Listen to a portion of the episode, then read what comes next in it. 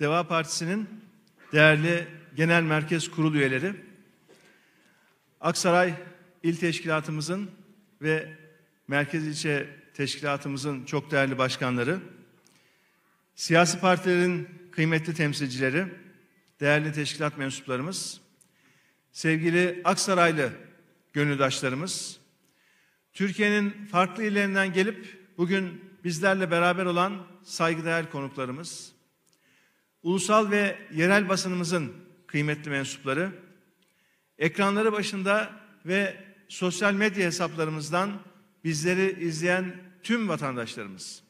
Hepinizi en içten duygularımla selamlıyor.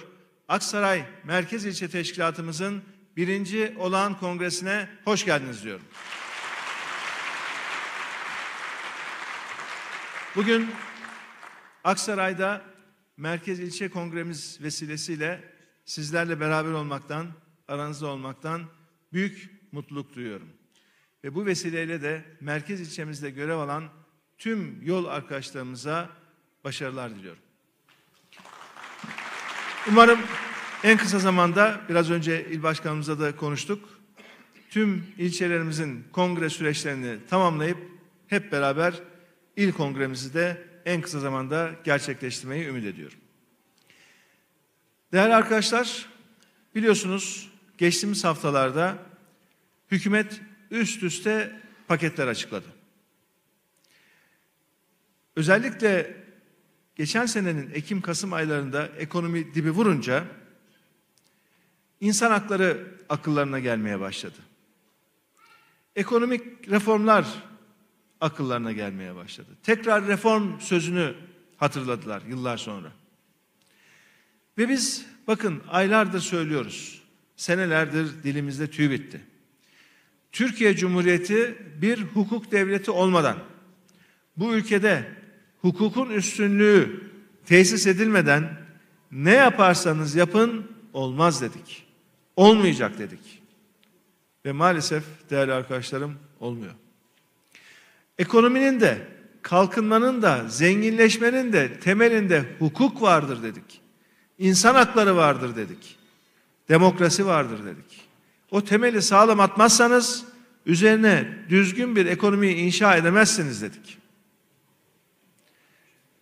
Bizi tabii ki takip ediyorlar. Duyuyorlar, görüyorlar. Kulaklarında kaldığı kadar da söylediklerimizi ara ara bakıyoruz, tekrar etmeye çalışıyorlar. Ama beceremiyorlar. Biz bunu da ısrarla söylemiştik biliyorsunuz. Artık bunlar yapamaz dedik. Yapamayacaklar dedik. Olmayacak dedik. Üzülerek söylüyoruz. Beceremeyecekler dedik.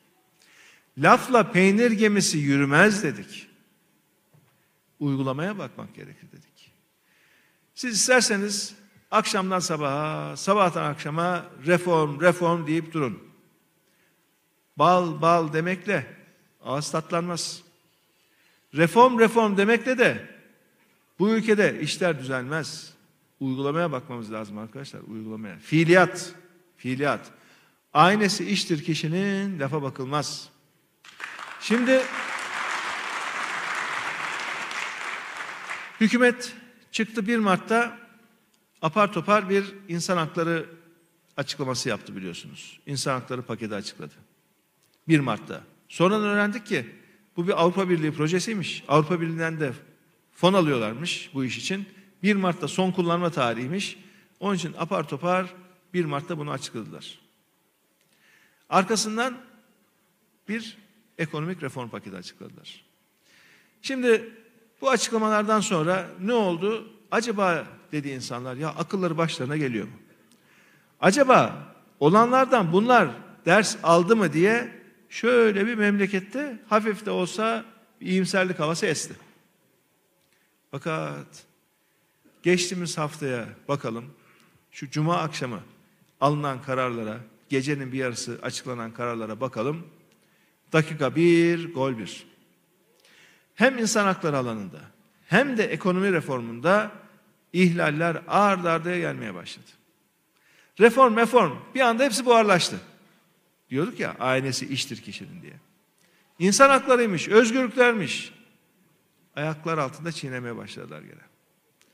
Ya bari araya biraz zaman koysaydınız diyoruz. Bari. Yani hiç olmazsa bunları açıkladınız şöyle birkaç ay gitseydi ya. Bari açıkladığınız paketlerin bir hevesini alsaydınız. Reform belgelerinin daha mürekkebinin kurumasını beklemediler ya. Reform reform diye açıkladıkları belgelerin mürekkebi kurumadan hemen ihlaller başladı. Tüm kanallarda canlı yayında vatandaşlarımıza bunları açıkladınız. Süslü cümleler kurup reform reform dediniz. Ama maç bir başlıyor. Dakika bir, ihlal bir. Şunu anlıyoruz ki sizin vatandaşlarımız için insan hakları falan düşündüğünüz yok. Ama bari biraz bekleseydiniz ya. Reform deyip de hiç olmazsa şöyle bunun biraz havasını ülke yaşasaydı. Özde olmayınca, zihniyette bunlar olmayınca fiiliyatta mümkün değil. Madem Avrupa Birliği'nin gözüne girmek istiyordunuz, bari bir iki de olumlu adım atsaydınız değil mi? Reformlar açıkladınız, bir de fiiliyatta da olumlu adım olsaydı. Türkiye'nin geleceğini Avrupa'da görüyoruz dedi biliyorsunuz Sayın Erdoğan. Daha bunu diyeli ne kadar oldu? Kaç ay oldu? Bol bol laf, bol bol göz boyama çabası. Ama fiiliyat yok. Geçen hafta neler oldu arkadaşlar? Şöyle hızlıca bir gözümüzün önünden geçirelim. İnsan Hakları paketi açıklandıktan hemen sonra Meclisin İnsan Hakları Komisyonu'nun bir üyesinin milletvekilliği düşürüldü. Üstelik bu milletvekili nerede bir insan hakkı ihlali olsa tek başına çabalayan, tek başına koşturan bir insan. Sonra arkadaşlar 1994'ten bu yana ilk defa mecliste bir milletvekilinin apar topar gözaltına alındığını gördük. Meclis binasının içinde yaşandı bu. Biliyorsunuz daha önce bir başka milletvekilliği ile ilgili yine benzer adımlar atılmıştı. Anayasa Mahkemesi çıktı dedi ki bunu yapamazsınız. Milletvekilinin bir koruma alanı vardır, bir dokunulmazlığı vardır. Milletvekili bittikten sonra gider hesabını verir. Ama milletvekiliyken bunu yapamazsınız dedi Anayasa Mahkemesi. Ve Enis Berberoğlu biliyorsunuz Anayasa Mahkemesi bir dedi olmadı da ikinci dediğinde 15'e 15 oyla o da işte geçtiğimiz ay oldu. 15'te 15 oyla kesinlikle bu olmaz. Bunun itibarı milletvekili iade edilmelidir diye karar aldı. Ondan sonra ayaklarını sürüye sürüye ne yaptılar? O milletvekilini tekrar meclise aldılar. Şimdi aynı durum tekrar yaşanıyor. Ya hukukta bir emsal diye bir kavram vardır. Hukukta iştihat denen kavramlar vardır. Aynı hatayı tekrar tekrar yapmayın diye bu kavramlar hukukun önemli ilkeleridir. Ve değerli arkadaşlar dikkat edin. Bu yaşananlar özellikle bu son gözaltı nasıl yaşandı? Küçük ortak bir şeyler söyledi. Hemen sabahında aynen uygulandı. Ve seneler sonra bu ülkeye yakışmayacak görüntüler maalesef ülkemizde izledik. Peki bu insan hakları eylem planı açıklandığından sonra başka ne oldu? Bir gece yarısı, Cuma gecesi, Cuma'yı Cumartesi bağlayan gece, kadın hakları için imzalanmış uluslararası bir sözleşmeden Türkiye'nin çekildiği, çekileceği açıklandı. Bakın arkadaşlar, gece yarısı ifadesini özellikle vurgulamak istiyorum. Bu karar Cuma, Cumartesi'ye bağlayan gece saat 2'de alınıyor, açıklanıyor resmi gazetede. Ülke zaten uzunca bir süredir bir karanlığa sokmuşlardı ama artık karanlıktan yönetilen, karanlıklarda alınan kararla aynı o askeri vesayet döneminde gibi, aynı o muhtıra dönemleri gibi yönetmeye başladılar.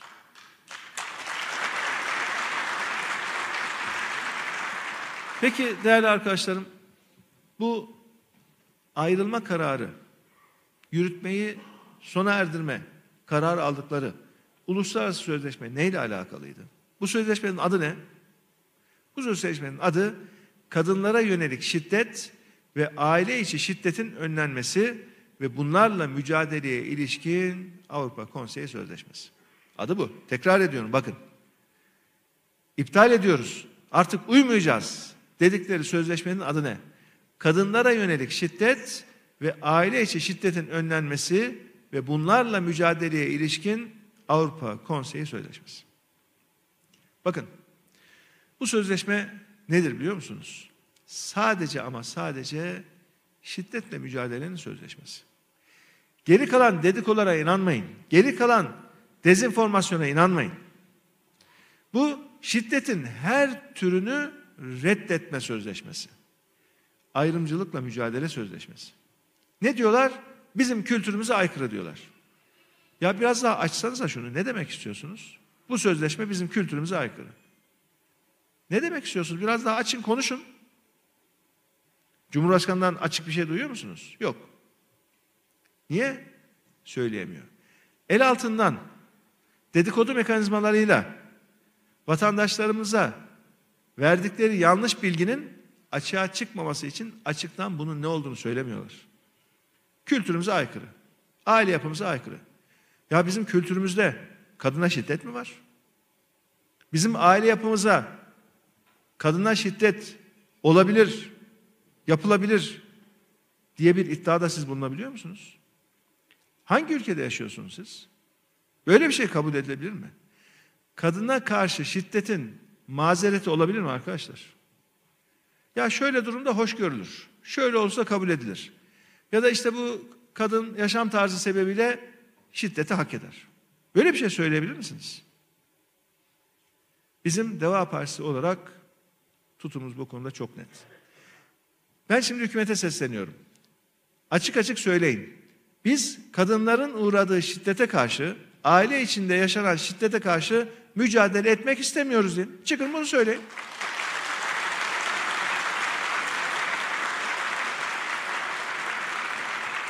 Sözleşmenin girişinde kadına karşı şiddet ve aile şiddetten arınmış bir Avrupa'yı hedefliyoruz diyor. E bunu da 30 küsur ülke imzalamış. Sözleşmenin görüşmeleri Türkiye'de yapılmış, İstanbul'da yapılmış. İlk imzayı Türkiye atmış. Tabii o zaman nasıl bir dönem? Türkiye'nin özgüveni yerinde, Türkiye'nin havası yerinde, ekonomisi güçlü, Avrupa Birliği süreci işliyor. Her alanda hayat standartları yükseliyor. Ve o gün bu kardeşinizin de aramızda olan bazı arkadaşlarımızla içinde olduğu hükümet o gün başarı üretiyor. İş üretiyor. Laf üretmiyor.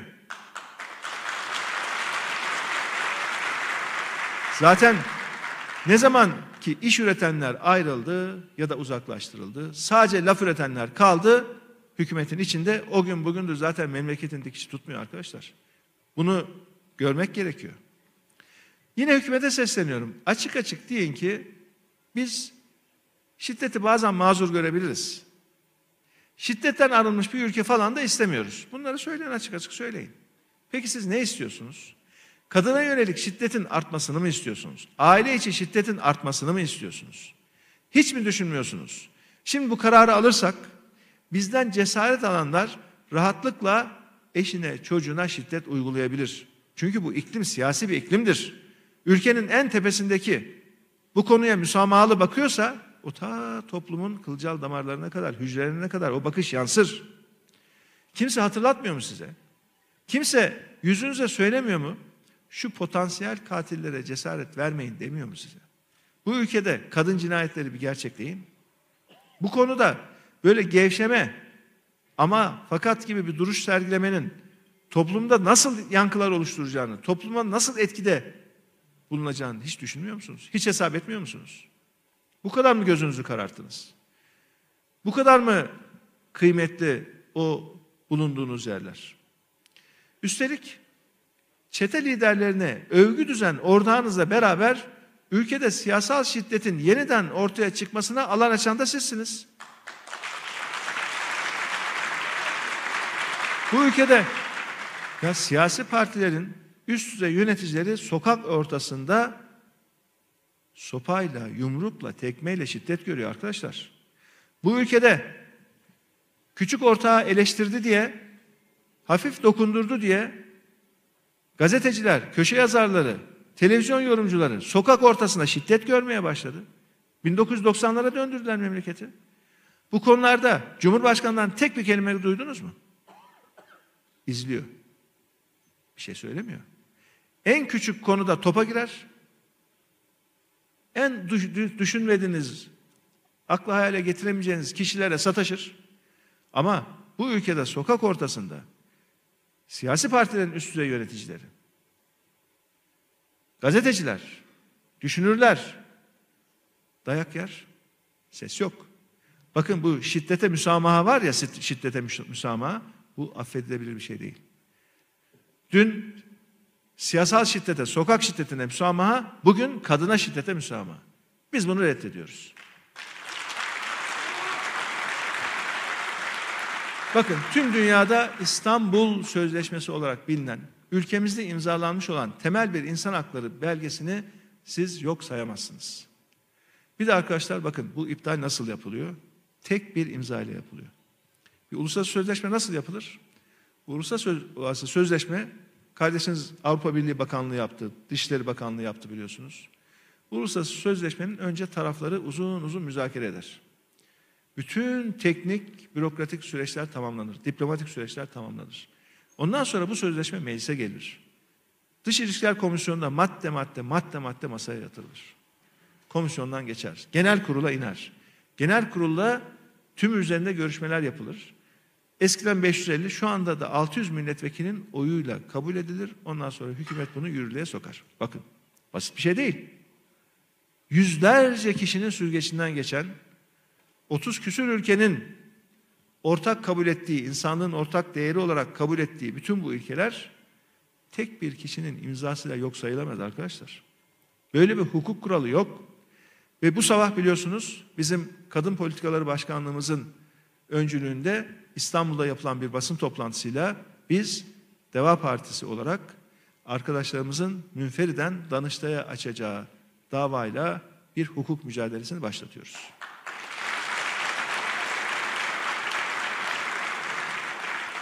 Böyle bir şey olmaz. Tabii diyeceksiniz ki hukuk mücadelesi de bu mücadeleyi nerede vereceksiniz? E bunun şu anda merci Danıştay.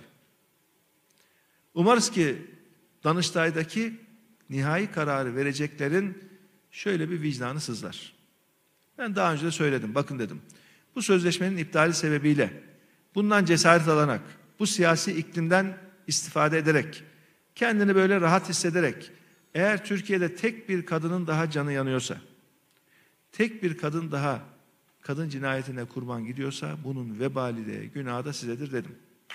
Şimdi buradan buradan ben Danıştay'a seslenmek istiyorum.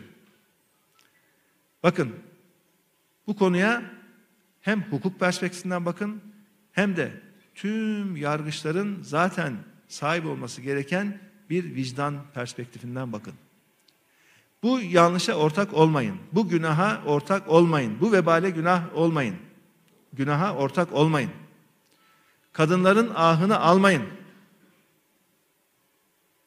Buradan bu karar alan Cumhurbaşkanı'na ben zaten seslenmiştim. Şimdi de Danıştay'a seslenmek istiyorum. Hukuk mücadelemizi de başlattık. Ayrıca yine bugün Türkiye genelinde de bir imza kampanyası başlattık. Bütün teşkilatlarımızda bu konuya karşı olduğumuzu ve net bir siyasi duruş ortaya koyduğumuzu ifade edecek şekilde bir imza kampanyası da yine bugün sabah itibariyle başlattık. İstanbul'da dediğim gibi yapılan bir basın toplantısıyla e, arkadaşlarımız bunu tüm kamuoyuna bildirdi. Bakın bu tek imza var ya tek imza inanın şu anda ülkenin başındaki en önemli problemlerden bir tanesi. Ortak akıl, istişare, danışmak, konuşmak, analiz yok. İşte arkadaşlar şu anda ne yapıyorlar? Kapalı odalarda kendi kendilerine çalışıyorlar. Makul seslere kulaklarını kapatıyorlar ve sonuç böyle oluyor. Meclise de gelmiyorlar dikkat edin. Meclisi muhatap almıyorlar. Normalde bunun iptali mecliste olması lazım. Ülkenin sorunlarını mecliste konuşmak istemiyorlar. Zaten bütün bu Cumhurbaşkanlığı kararı, Cumhurbaşkanlığı kararnamesi, daha önce alınan bütün bu yetkiler meclise tenezzül etmedikleri için alınan yetkiler. O yüzden de kimseyi duymuyorlar. Türkiye Büyük Millet Meclisi 100 yılı aşkın süredir orada duruyor. Meclis niye var? Bu ülkenin sorunlarını milletin vekilleriyle gündüz gözüyle oturun, konuşun, tartışın, çözün diye var. Bakın bu ülkenin İstiklal Harbi boyunca arkadaşlar meclis açık kalmıştır. Savaşın ortasında bütün kararlar meclise alınmıştır. O zaman o istiklal mücadelesini verenler bilmez miydi? Ya biz zaten askeriz, bu işi biliriz. Ne olacak? Bildiğimiz yapalım diyemezler miydi? Meclis atılan bütün adımların siyasi meşruiyet zeminidir. Atılan bütün adımların, alınan bütün kararların toplumsal meşruiyet zeminidir. Bu meşruiyet zemininden kaçarsanız gayri meşru duruma düşersiniz. Biz diyoruz ki bakın sivil toplumun temsilcilerini karar alma süreçlerine dahil edin diyoruz. İşin taraflarıyla konuşun, meslek örgütleriyle konuşun, her konuyu istişare edin diyoruz. Bırakın siz dernekleri, vakıfları geçtik, meclisi bile aradan çıkarıyorlar. Bu nasıl bir zihniyet, nasıl bir iş yapma tarzı anlamak gerçekten çok güç. Ama fakat değerli arkadaşlar normalde nedir? Yanlışı yapan zararına katlanır. Yanlışı yapan bedelini öder değil mi? Ama bütün bu yanlışların bedelini şu anda bu millet ödüyor. Türkiye'de yaşayan kadınlar ödüyor. Gençler ödüyor. Bu millet topyekun bunun bedelini ödüyor. Kendilerinin bir bedel bedel ödediği yok. Ha inşallah ilk seçimde o büyük bedel ödeyecekler. Ama bugün bir şey yok. Merak etmeyin. Mutlaka her işin bir hesap günü gelir. Bu aziz millet o hesap günü geldiğinde de bunun mutlaka hesabını sorar, gereğini de yapar. Bakmayın şu anda insanların tepkilerini açığa vurmadığına. Bakmayın şu anda insanların bu işe alenen karşı koymadıklarına. Toplumumuzun büyük bir kesimi tevazu içerisinde, olgunluk içerisinde o günü bekliyor. Biz bunu biliyoruz. Niye? Çünkü her gün caddelerdeyiz, sokaklardayız. Halkımızla buluşuyoruz, esnafımızla, çiftçimizle buluşuyoruz ve olanların hepsinin farkındalar. Hepsinin. Ama diyorlar ki siz devam edin. Gönlümüz sizinle beraber ayağınıza taş değmesin. Biz günü geldi gereğini yapacağız merak etmeyin diyorlar bize.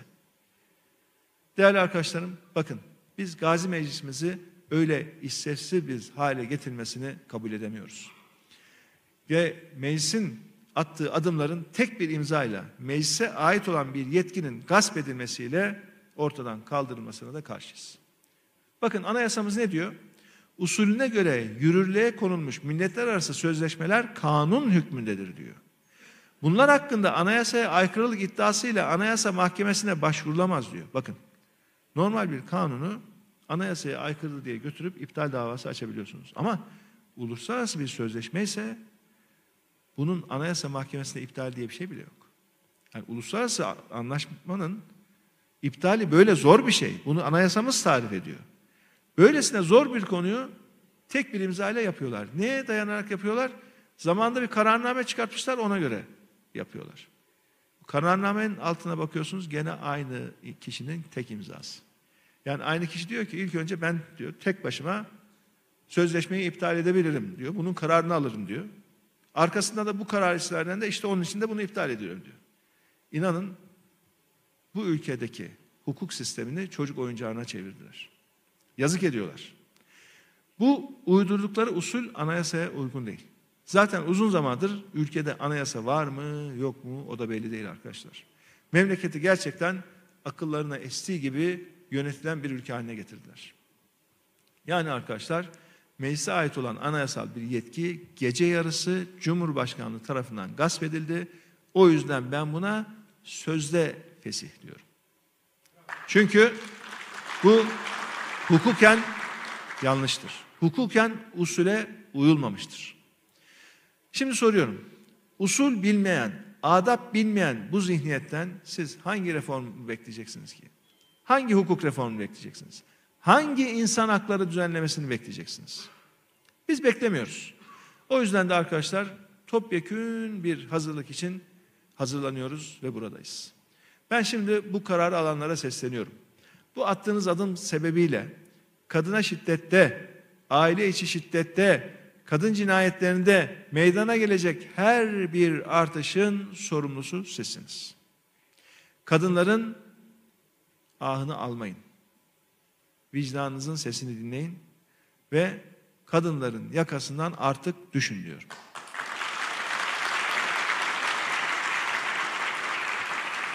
Değerli arkadaşlarım, birinci dakikada insan haklarına golü attılar. İkinci dakikada da ekonomiye gol attılar. Ne yaptılar? Aynı gece, aynı gece yine bir gece yarısı bir başka kararnameyle Merkez Bankası Başkanı'nı birini aldılar, bir başkasını göreve getirdiler. Biz sormuştuk biliyorsunuz. Bu ekonomik reform paketini açıklamadan, açıkladıklarından sonra sormuştuk. Merkez Bankası'nın bağımsız çalışmasına müsaade edecek misiniz demiştik. Hani ekonomik reform reform diyorsunuz da ekonomide kurallı yönetim çok önemlidir. Kurumların gücü çok önemlidir. Bağımsız çalışması gereken kurumların bağımsız çalışmasına müsaade edecek misiniz diye sormuştuk. Ve işte bu alınan kararla gördük ki hayır. Bağımsız çalışamaz diyorlar. Aynı gece resmi gazetedeki açıklamayla biliyorsunuz Merkez Bankası Başkanı'nı da görevden uzaklaştırdılar. Aynı kararlılıkta yaptı. Aynı karanlıkta aynı gece yaptılar bunu. Zaten zaten karanlıkta olan bir ülkeyi karanlıktan yönetiyorlar diyorum ya. Bunu da alışkanlık haline getirdiler. Peki ne oldu? Hepiniz gördünüz. Dün geceden itibaren uluslararası finans piyasaları açılmaya başladı. Önce biliyorsunuz Asya'dan başlıyor. İşte güneşin doğuşu oralardan başlıyor. Arkasından bizim coğrafya, Avrupa, diyelim ki işte e, Kuzey Amerika, Güney Amerika ile bugün gece geç saate kadar piyasalardaki hareketleri takip edeceğiz hep beraber. Ne oldu? Kur arttı mı? Arttı. Türkiye'nin dış borçlanma faizleri arttı mı? Arttı. Türkiye'nin risk primi ciddi şekilde arttı mı? Arttı. Demek ki bu alınan karar yanlış bir karar. Şimdi diyorlar ki işte bak gene bize karşı bir oyun. İşte yine Türkiye saldırı altında. Dış güçler, şunlar bunlar. Ya ne dış güç? Siz bunu geçin ya. Gün gibi açık. Siz bu kararı karanlıkta alsanız da millet bunu gün gibi açık görüyor ne olduğunu. Bu kararı aldınız. Öyle dış güçlerin oyunu oyun değil. Bu oyunu ülkeye siz oynuyorsunuz ya siz. Bunu görün bir. Dışarılarda aramayın bunun sebebini. Yanlış bir karar aldınız. Onun da şu anda bedelini yine 84 milyon insan ödüyor. Bugün ödüyor. Hem faiz arttı, hem kur arttı ve değerli arkadaşlarım bakın bu olanlardan kim mutlu oluyor? Türkiye'de kur artınca ve faiz artınca mutlu olan bir azınlık var değil mi? Bunlar kimler? Faizle parası olanlar ve döviz olanlar. Her kur artışında, her döviz artışında bu ülkenin zenginiyle yoksulu arasındaki gelir dağılımı artıyor. Servet farkı çoğalıyor. Bu aldığınız kararlar, bu yaptığınız yanlışlar, memleket için oynadığınız bu oyun zengini daha zengin, fakiri daha fakir yapıyor. Yazık değil mi? Ve tüm bunların başımıza gelmesinin sebebi de çok açık arkadaşlar. Bu yoksullaşmanın Sebebi çok açık. Gelin hep beraber anlatalım bakın. Sayın Erdoğan'ın bir tezi var biliyorsunuz. Son birkaç yıldır hele hele biz ayrıldıktan sonra biz varken de böyle düşük sesle söylüyordu ama biz tabii uygulamıyorduk o ayrı mesele. Ama ben ve arkadaşlarım ayrıldıktan sonra daha yüksek dilden bunu seslendirmeye başladı. Tabii biliyorsunuz kendi alanı ekonomi. Son günlerde gerçi bunu duymuyoruz. Hani işler iyiyken asıl başarıyı üreten ekip işin başındayken çıkıp diyordu ne diyordu? Benim alanım ekonomi diyordu. Ya bugünlerde de bir çıkıp söylesin ne olur. Yani benim alanım ekonomi desin de bu işin gerçek sorumlusunun kim olduğunu hep beraber anlayalım. Öyle bir Merkez Bankası başkanını al. Birini götür, onu götür. Buna gerek yok. Hatta ben evvelsi günde ifade ettim. Hiç uğraşmasın. Bu kurumu da Şamaroğlan'la çevirmesin. Bu insanlara yazık 20 ayda 4. Merkez Bankası Başkanı ya. 20 ayda 4. TÜİK Başkanı. Daha önce yaptı. Daha önce ne dedi? Ben dedi Cumhurbaşkanı olarak dedi Recep Tayyip Erdoğan'ı Varlık Fonu'nun başkanı olarak görevlendiriyorum dedi. Bunu yaptı. E şimdi de yapsın. Desin ki ben Cumhurbaşkanı olarak Recep Tayyip Erdoğan'ı Merkez Bankası Başkanı olarak görevlendiriyorum desin. Para politikası kurulunun başına otursun zaten ayda bir toplanıyor. Ayda bir. Çok vaktinde almaz ben söyleyeyim yani. Bir saatte iki saatte biter. Ama hiç olmazsa memleketi batırıp sonra suçu başkalarına yüklemeye çalışmasın. Madem bu, bu duruma düştü ülke, gerçek sorumluluğun kim olduğunu da herkes anlasın. Ve değerli arkadaşlar bakın, Sayın Erdoğan nereden baksanız en az 50 kere bu yanlış tezi tekrarladı. Ne dedi? Faizi artırırsanız enflasyon da artar dedi. Faizi düşürürseniz enflasyon da düşer dedi. Ekonomi ilminde olmayan bir konu bu bakın. Böyle bir şey yok. Tam tersi, tam tersi. Biz de geçtiğimiz hafta biliyorsunuz sorduk. Cuma günü Trabzon'da Akçabat ilçe kongremizde daha henüz bütün bunlar olmadan, daha bütün bunlar yaşanmadan Merkez Bankası faizi yüzde on dokuza çıkarttıktan hemen sonraki gün. Ne zaman çıkarttı Merkez Bankası? Perşembe günü yüzde on dokuza çıkarttı. Biz de Cuma günü Akçabat ilçe kongremizi yaptık. Ben dedim ki Merkez Bankası faizi sert bir şekilde artırdı. E, enflasyon zaten yüksek. Eğer Cumhurbaşkanı'nın tezi doğruysa faizin artışı enflasyonu da artıracak dedim. Siz dedim yüksek olan enflasyonu daha da mı azdırmak istiyorsunuz diye sordum. Eğer sizin, sizin teziniz doğruysa ortaya böyle bir sonuç çıkacak dedim. Enflasyonu yükseltmek mi istiyorsunuz diye sordum. Eğer tezinizin hatalı olduğunu anladıysanız o zaman da bu millete bir özür borcunuz var dedim. Arkadaşlar bakın buraya dikkat edin. Daha üç gün önce Cuma günü öğlen saatlerinde Akçabat'ta Sayın Erdoğan'ın önüne iki tane seçenek koydum. Ya yanlışını kabul et, bu millete ödettiğin bedelin hesabını ver ve özür dile dedim. Ya da dön Merkez Bankası ile ilgili bir adım at dedim. Çünkü bu ikisi birbiriyle tutarlı değil. Geçen hafta dedim ya arkadaşlar bunlar her sınavdan çakıyorlar. Her sınavdan sıfır alıyorlar. Cuma günü önlerine sadece iki tane cevap seçeneği sorduk. Artık öyle çoktan seçmeli dört beş tane falan değil test yani. Sadece iki seçeneği indirdik. Şu ikisi arasından doğruyu seç dedik. Gitti yine yanlış seçeneği işaretledi.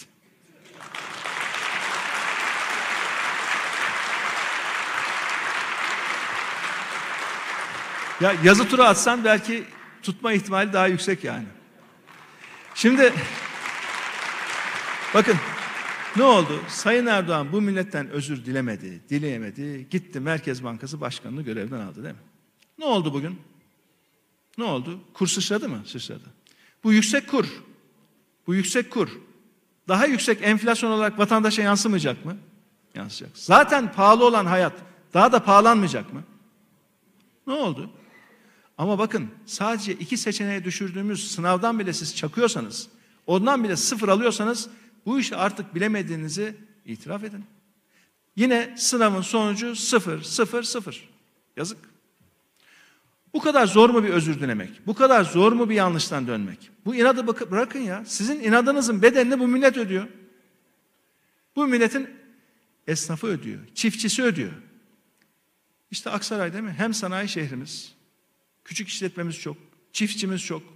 Kur artınca arkadaşlar, kur artınca gübre fiyatı artmıyor mu? Kur artınca ilaç fiyatı artmıyor mu? Kur artınca mazot artmıyor mu? Kur artınca yem fiyatları artmıyor mu? Bunu bilmiyor musunuz ya? Bilmiyorsanız gelin işte iki saat yol gelin Aksaray'da şöyle on tane çiftçiye sorun. Döviz kuru artarsa senin maliyetlerini artar mı diye sorun. On çiftçiden onu da size artar diyecektir yani. E o iki seçenekten tutup da yanlış seçeneği işaretlediğiniz sebeple ne oldu şimdi? Faiz zaten yüksek miydi? Yüksekti. Yüksek olan faiz, Merkez Bankası faiz, piyasa faizini şimdi yükseltti. Daha da yükseltecek bu yanlış karar sebebiyle. Bir de üstelik kuru yükselecek. Ne anladık? Hem kuru patlat, hem faizi patlat, hem de fiyatları patlat. Yüksek faizin yine bedelini esnafımız ödeyecek daha yüksek faiz olarak. Küçük işletmelerimiz ödeyecek daha yüksek faiz olarak. Sanayicilerimiz ödeyecek daha yüksek faiz olarak. Borçlanan, kredi kartı borcu olan, tüketici kredisi borcu olan bütün vatandaşlarımız sizin bu yanlış kararınızın bedelini ödüyor, ödeyecek. Yazık bu millete ya. Yazık. Ekonomi yönetimine değerli arkadaşlar, bakın rasyonelite gerekir. Ortak akıl gerekir. istişare gerekir. Biz yıllarca böyle yönettik. 11 yıl bu ülkenin ekonomisinin başında olan ve çok güzel bir döneme müşahede eden bir kardeşiniz olarak bunları söylüyorum. Taraflı Cumhurbaşkanlığı sistemine geçtiğimizden beri dördüncü Merkez Bankası Başkanı. Normalde biliyorsunuz görev süresi beş yıldı. Biz kanunu öyle çıkarttık. Daha sonra dört yıla indirdiler. Neyse dedik tamam. Ama ya daha koltuğa oturan başını kaldıramadan hemen başı götürülüyor. Şimdi böyle bir ortamda çalışan insanlardan bürokrasinin psikolojisini bir düşünün bürokrasinin psikolojisini. Görevlendirdiğiniz diğer devlet yöneticilerinin psikolojisini bir düşünün. Ülkenin ekonomisini korkusuzca, tarafsızca, bağımsızca yönetmelerini artık bunlardan bekleyebilir misiniz? Mümkün değil. Sürekli ya bu gece yine başıma bir iş gelir mi? Artık gece 12'de de bürokratlar yatamıyor. Ne yapıyorlar? Gece 1, 2, 3 çünkü resmi gazeteye bakacak ya. Uykusuz kalıyor herkes. Acaba o gece görevden alınır mıyım diye. Sabah yanlışlıkla hani işe giderim bakmışım ki görevden alınmış. Başıma bir iş gelmesin diye. Siz bu ülkenin bürokratlarını, üstte yöneticilerini uykusuz bırakıyorsunuz. Gece 2'de 3'te yatıp sabah 7'de kalkıp işe gidiyorlar. Verimleri düşüyor. Yapmayın bunu.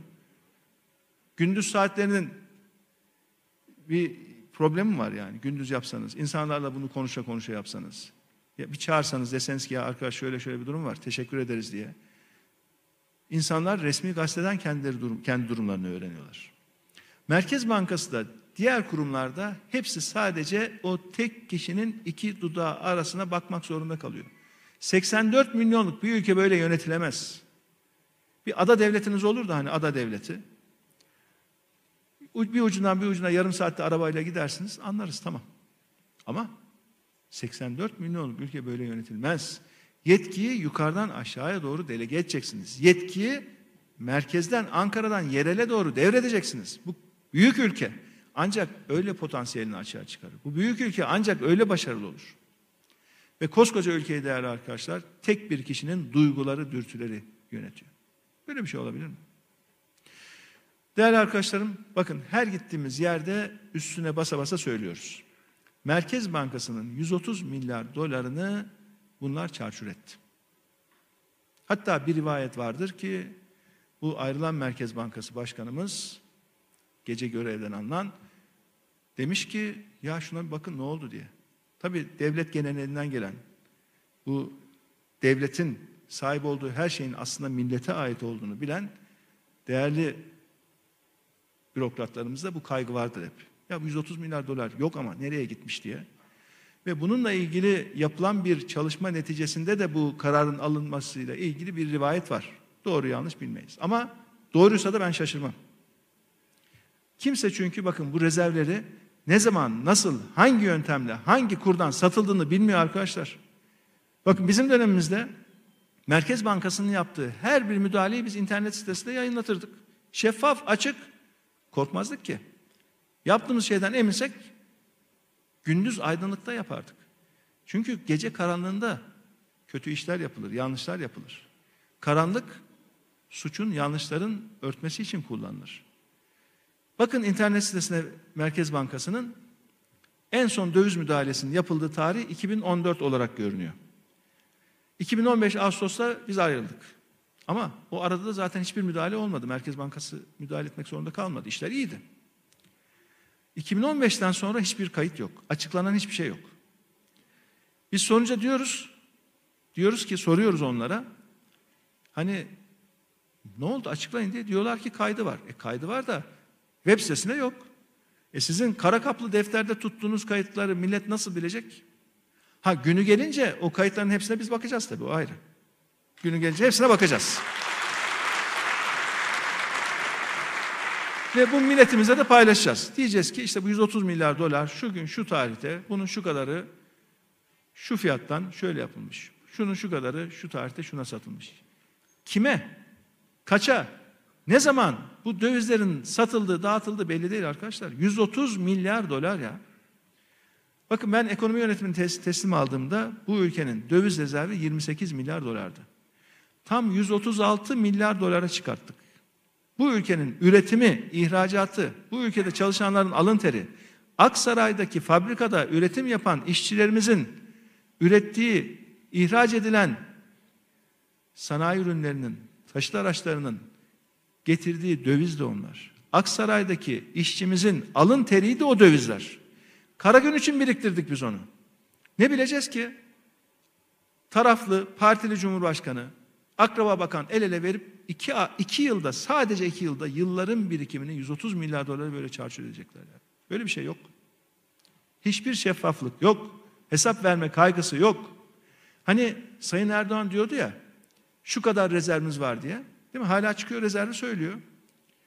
İşte en son aklımda kaldığı kadarıyla 12 Mart'ta 12 Mart itibariyle döviz rezervi Merkez Bankası'nın açıklanmış durumda.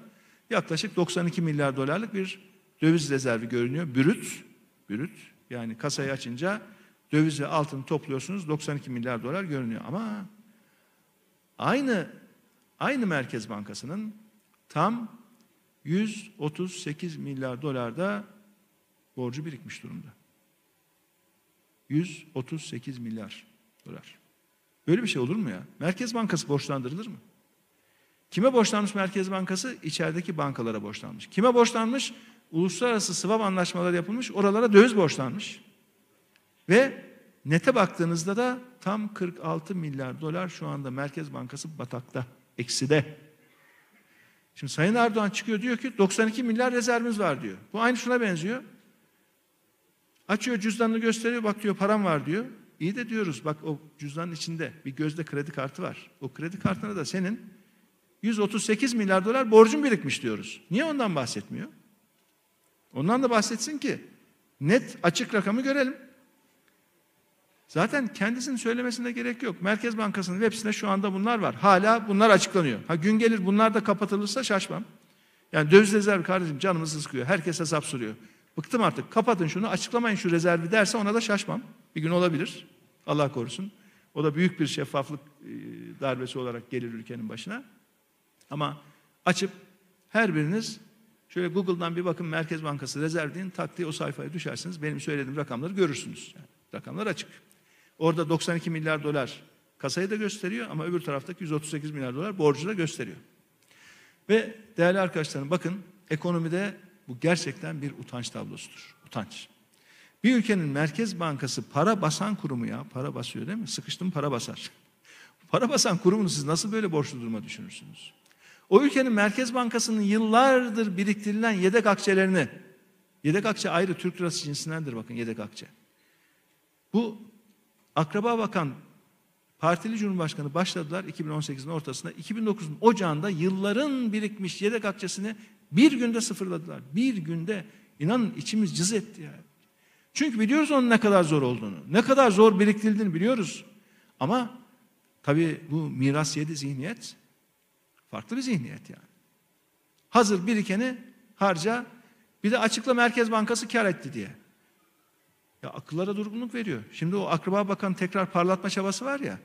Diyorlar ki işte onun zamanında Merkez Bankası kar etti. Ya Merkez Bankası nereden kar eder? Merkez Bankası çok para basar. Karşılıksız para basar, oradan kar eder. Çünkü bir paranın maliyeti 50 kuruş kağıt para. Üzerine 200 lira yazarsanız 200 ediyor. Çok para basarsanız, karşılıksız para basarsanız o 200 lira ile 50 kuruş arasındaki farkı kar yazarsınız. Kimin sırtından? Milletin sırtından. E, Merkez Bankası'nın faizi yüksek. Elindeki parayla faizle satıyor piyasaya. E, faizi yükseltirse Merkez Bankası, Merkez Bankası çok kar eder. Kimin sırtından? Bu milletin sırtından. Milletin sırtından aldıklarını Merkez Bankası'na çok kar ettirdi diye bir de parlatmaya çalışıyorlar ya. Aklıyla dalga geçiyorlar insanların. Bir başka kar alanı nedir Merkez Bankası'nın? Döviz satışı.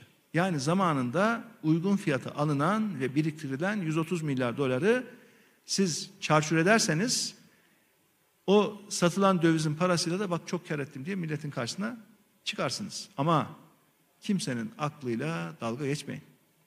Şuna benziyor babasından miras kalan iyi bir gayrimenkul vardır. Onu satar der ki etrafına arkadaşlarına e ben çok para kazandım. Nasıl para kazandın? İşte miras kalan şey vardı sattım oradan çok para kazandım. Ya sen onu kazanmadın ki. O kazandığın para babanın kazandığı para.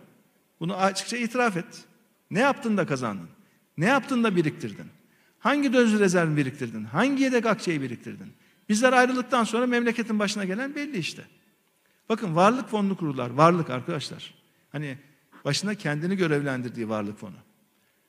Kurulur kurulmaz borca batırılır mı böyle bir fon ya? Adı üstünde varlık fonu deyin. Açın bakın yine devlet açıklanan kayıtlarda da varlık fonu şu anda dibine kadar borca batmış durumda arkadaşlar. Ama ülkede borçlanmayan kaldı mı ki? Esnafı borca soktular yetmedi. Çiftçiye borca soktular yetmedi. Vatandaşı tüketici kredileriyle, kredi kartlarıyla yüksek faizle borca soktular o da yetmedi. Merkez Bankası'nı borca soktular ya. Merkez Bankası'nı. Yeni kurdukları fonu, varlık fonunu hemen borca soktular. Değerli arkadaşlarım, bakın bu ülkenin ekonomisini 11 yıl yönetmiş ve milli geliri 3500 dolardan 12500 dolara yükselmesine şahit olmuş. O dönemde de işin başında olmuş bir kardeşiniz olarak aynı zamanda Merkez Bankası'nın kasasını dolu teslim etmiş. Merkez Bankası'nın yedek akçelerini dolu teslim etmiş. Devletin sağ cebini, sol cebini, ön cebini, arka cebini doldurmuş. Bankaların bilançolarını güçlendirmiş. Bankalarda dahi rezervler biriktirmiş. Bankaları rezerv biriktirme için düzenleme yapmış. Bankalar o yolda zorlamış bir kardeşiniz olarak söylüyorum. Sayın Erdoğan çıkıp ekonominin düştüğü bu durumu izah etmek zorundadır. Bunun nedenini, sebebini izah etmek zorundadır. Öyle dış güçler deyip kaçamaz. Oyun deyip kaçamaz. Öyle bir şey yok. Bu ekonomi bu duruma sizin yanlışlarınız, sizin kötü yönetiminiz yüzünden düşmüştür. Bu nasıl bir bilgisizliktir? Akıl alır gibi değil. Merkez Bankası'nın döviz rezervlerini satayım da kuru düşüreyim dediler değil mi? Şimdi sorduklarında ne diyorlar? Ya işte gerekiyordu çünkü pandemiydi falan filan. Ya şimdi pandemiden önce de başladınız siz bu işe. Pandemiyle başlamadı ki. Ne yaptılar? Dövizi satarak acaba şöyle bir kuru kontrol edebilir miyiz dediler. Olmadı. Arkasından faizi artıralım bari. Acaba o zaman kur düşecek mi dediler. Yine olmadı. Yine beceremediler. Faizi ve enflasyonu düşüreceğim dediler. İkisini de yükselttiler. İkisini de patlattılar. Hem faiz hem enflasyon şu anda iki hanede arkadaşlar. iki hane. Ve bu ülke bakın çok açıkça söylemek istiyorum. Bu ülke hiç kimsenin deneme tahtası değil. Bu ülke sizin zihni sinir projelerinin deneyini yapacağınız bir laboratuvar değil. Bu ülkenin insanları kobay değil. Ya durmadan bakın partimiz kuruldu kurulalı durmadan açıklama yapıyoruz. Tavsiyelerde bulunuyoruz, önerilerde bulunuyoruz. Biz bunları söyleyince Cumhurbaşkanı çıktı ne dedi?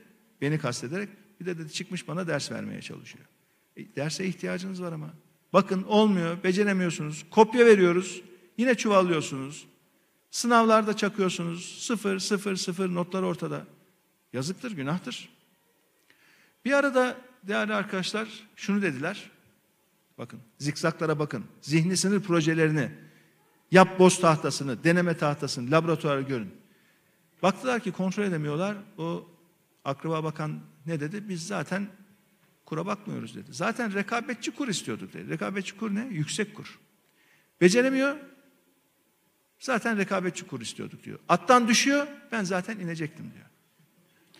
Şimdi Kur artınca ne oluyor arkadaşlar? Kur artınca bütün maliyetler artıyor mu? Şu yaktığımız elektriğin maliyeti artıyor mu?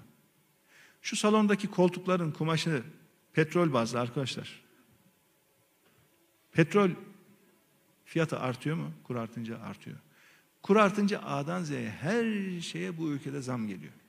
Kuşkusuz kurun ihracatımız açısından da önemli bir rolü var. Ama şunu unutmayalım ki kur artınca yağdan, mazottan, doğalgazdan, elektrikten, bebek bezinden, bebek mamasına kadar bu ülkede her şeye zam geliyor. Ama beceremeyince dediler ki biz zaten yüksek kur istiyorduk. Bakın bu kur yüksek olunca arkadaşlar bu kadar fahiş bir şekilde artınca vatandaş aç kalıyor. Ekmek parasına muhtaç hale geliyor. Sonra küçük ortağınız askıda ekmek projesi başlatıyor. Önce vatandaşı ekmeğe muhtaç bırakıyorsunuz, ekmek parasına. Daha sonra da askıda ekmek uygulaması başlatıyorsunuz. Ve değerli arkadaşlarım bakın bu yanlış politikaların sonucunda ne oldu? Faiz oranında, Merkez Bankası faiz oranında şu anda Türkiye Avrupa birincisi. Dünyada yedinci sırada hangi ülkeyle yarışılıyor? Yedinci sırada böyle başat gidiyor. Afrika'nın Kongo ülkesiyle beraber. Şimdi faiz arttı mı? Arttı. Hazinenin borcu tam ikiye katladı. Son iki yılda hazinenin iç dış borç toplamı tam ikiye katladı. Partili Cumhurbaşkanı görevine başladı. Akraba Bakanı yanına aldı ve iki yılda bu ülkenin hazinesinin borcu ikiye katladı. Olan bu millete oldu. Bu millet yoksullaştı. Bu millet doğmamış çocuklarımıza kadar borca battı. Ülkece çalışıyoruz, çabalıyoruz.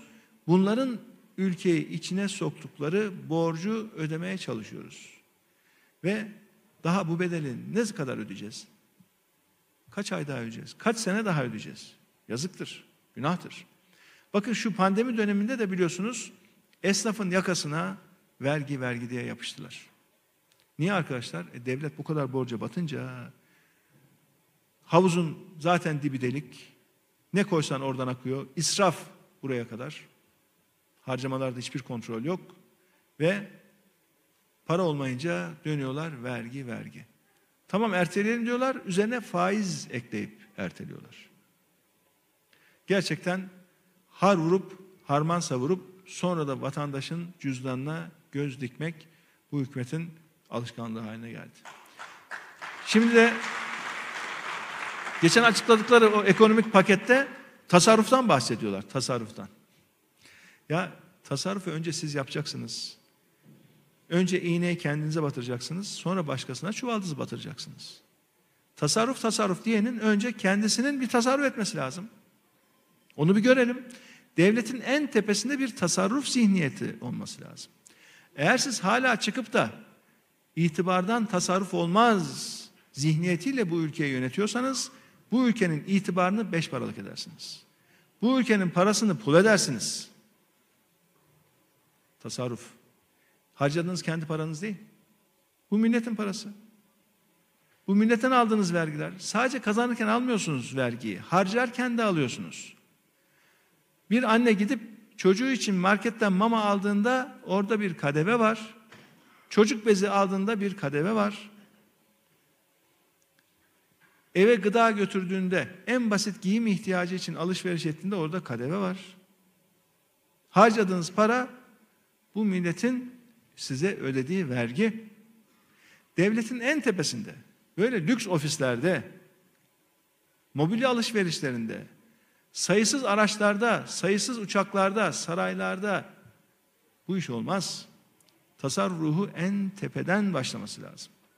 Kalabalık davetlerden, kalabalık gezilerden tasarruf edecek misiniz? Önce siz onu bir söyleyin. Kamuya alımlarda 3-5 şirkete özel yaptığınız ihalelerden tasarruf edecek misiniz? Önce onu söyleyin.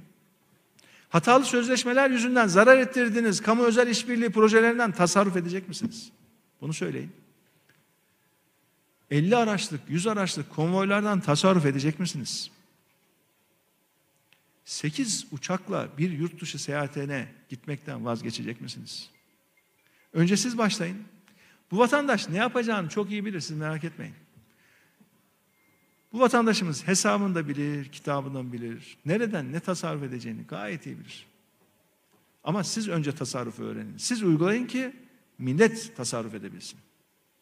Biriktirdiğimiz her kuruşu bir çırpıda harcan bir miras yedi anlayışla bu milletin parasını bir çırpıda çarçur edenlerden kimsenin akıl almaya ihtiyacı yok. Siz önce tasarrufu kendinize edin, ondan sonra bu milletten tasarruf bekleyin. Bakın değerli arkadaşlarım, bizler il il, ilçe ilçe gezip hakikatin sesi olacağız. Bu söylediklerimiz canlarını yakıyor farkındayız.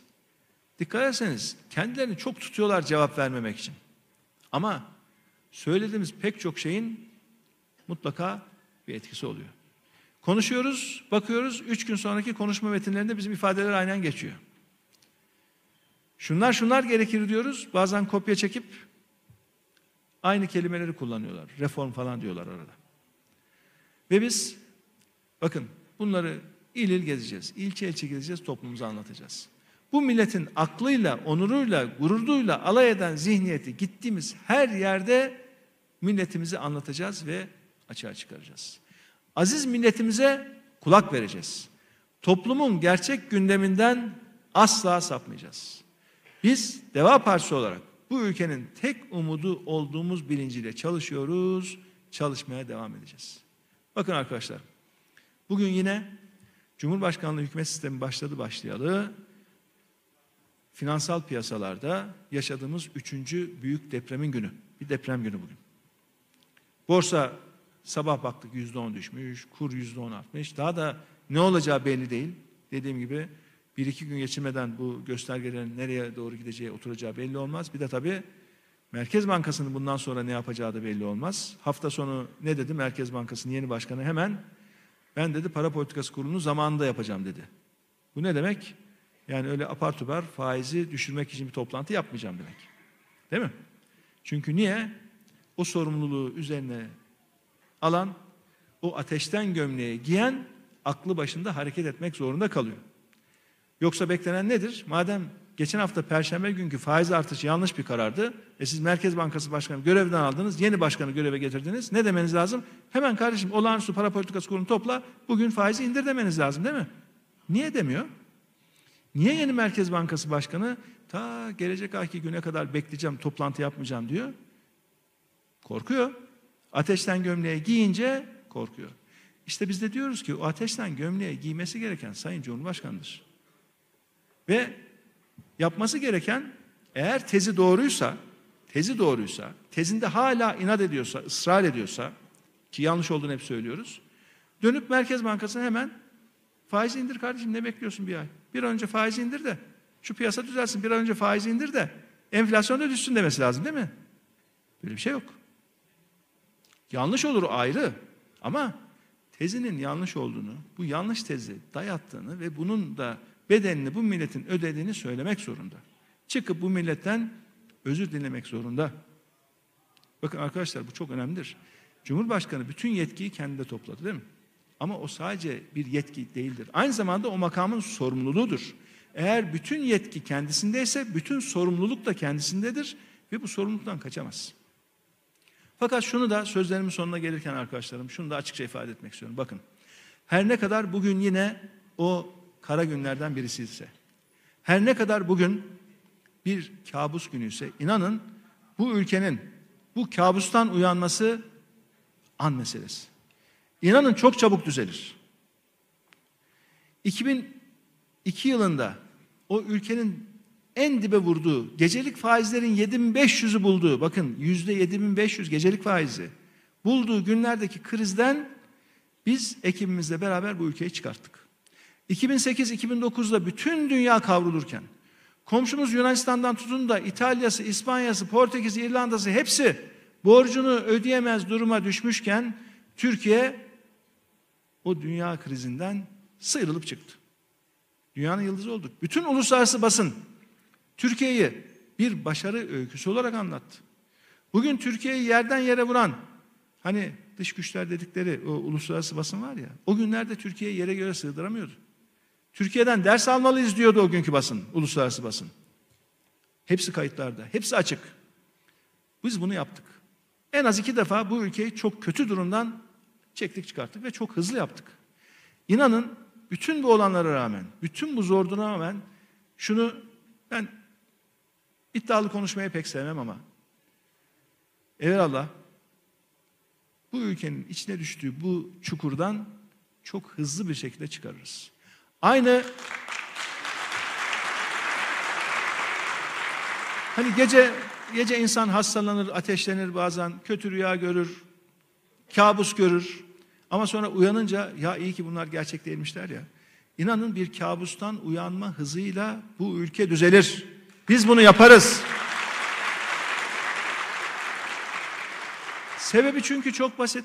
Bu ülkenin probleminin özünde, kaynağında kötü yönetim var. Kötü yönetim. Siz işin ehli ve düzgün bir kadroyu işin başına getirin ve o kadroda düzgün yönetmeye başlasın, inanın çok çabuk toparlar. Çok çabuk. Bir yandan işsiz gençlerimizi yarınların meslekleri için çok hızlı bir şekilde biz eğitimden geçiririz. Çok hızlı. Bir aylık, üç aylık, altı aylık bilemediniz bir senelik programlarla gençlerimizi yarınların Türkiye'sine hazırlarız.